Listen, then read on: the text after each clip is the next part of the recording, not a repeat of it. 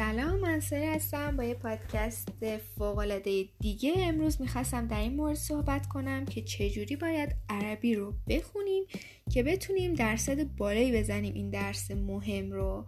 پس تا پایان حتما همراه من باشید. سوال اکثر بچه ها اینه که عربی رو می‌خونیم ولی توی آزمون ها درصد پایینی می‌زنیم. خب بریم ببینیم که چرا اینجوری میشه.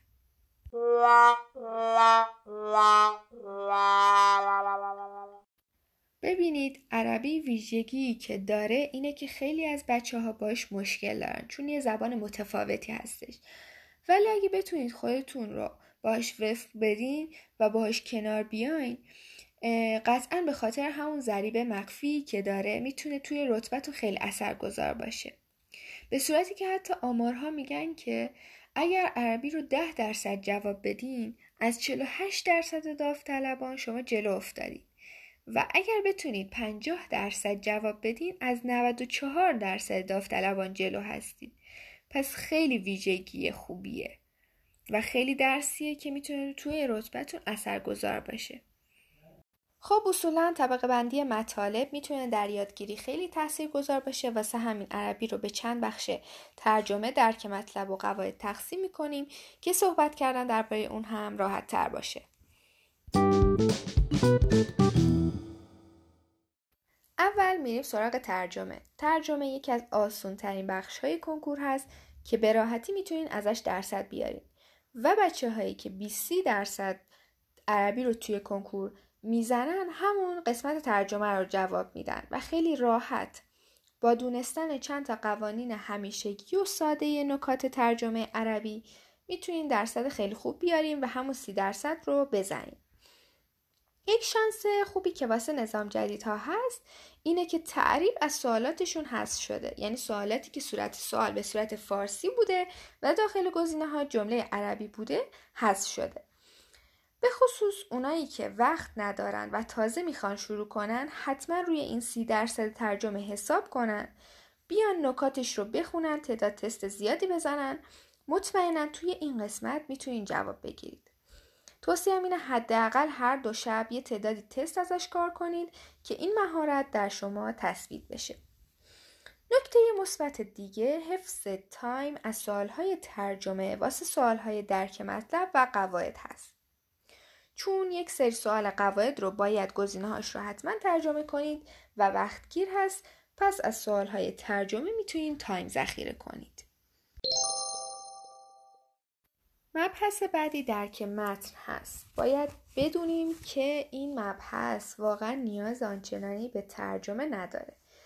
فقط باید بدونیم مثلا این فعل چجوری معنی میشه. واقعا توصیه می‌کنم روزی پنج تا ده دقیقه درک متن عربی رو توی برنامهتون قرار بدید. چون ارزشش رو داره و خودش فکر می‌کنم 20 درصد باشه. قلق زدن تست درک مطلب اینه که یک دور خیلی خیلی سریع متن رو یک نگاهی بندازین بعد سوالات رو بخونید که اصلا بدونید چی ازتون می‌خواد و بعدش در متن دنبال جواب سوال ها باشید بار اولی که می‌خونیم فقط باید در این حد باشه که موضوع کلی و اصلی متن رو متوجه بشید. توی فهمیدن متن هم خانواده می‌تونن خیلی بهتون کمک کنن و ولی باید حواستون به سوالات دامدار باشه. نکته اینجاست که نباید زیاد روی کلمات ناآشنا فوکوس کنید به خصوص کلمات ناآشنای پشت سر هم. و باید خیلی از کلمات رو ازشون بگذرید چون هدف سوال و هدف درک متن اصلا اونا نیستن. و اینکه به جواب هر سوال توی متن رسیدین برید و جواب رو در سوال بزنید. خب یک سری هم هست که معمولا معنی جمله های کنایی هستن و در واقع اون چیزی که معنی می‌کنید نمیشه. واسه این نو سوال ها به نظرم آخر کتاب های کمک درسیتون یک سری از این جمله ها وجود داره که بخونید همونا کفایت می‌کنه.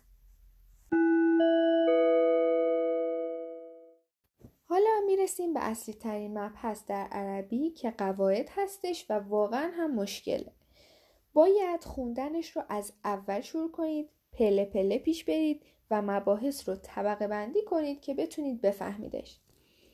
معمولا در تست های قواعد به جز معلوم و مجهول و گاهی هم معتل که نیازی به ترجمه داره بقیه موارد زیاد نیازی به ترجمه آنچنانی نداره و اگر قلق ها و راه حل ها رو بلد باشید می‌تونید جواب بدید.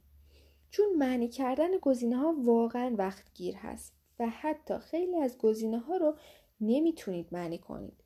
پس در عربی بیشتر دنبال تکنیک های تست زنی باشید. یک نکته هست که من باید در آخر به شما بگم.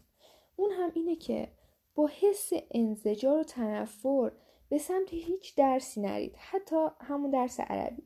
چون باعث میشه یادگیریتون واقعا پایین بیاد. هر جور شده باید این چند ماه باهاش کنار بیاید و بخونیدش. چون معمولا و واقعا در رتبتون خیلی اثر گذاره و اینکه بدونید اگر یک رشته خیلی خوب بیارید دیگه تا آخر نیازی به خوندن عربی واقعا ندارید.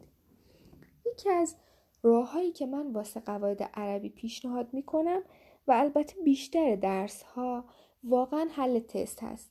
سعی نکنید خیلی درگیر درسنامه ها بشید.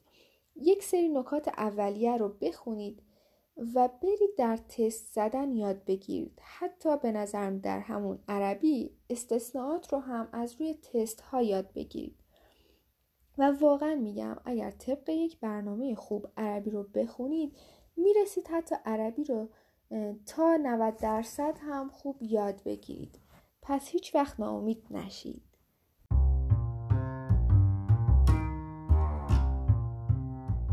خب ممنون که تا پایان این پادکست عربی همراه من بودید. امیدوارم از مطالب استفاده کرده باشین و خدا نگهدار.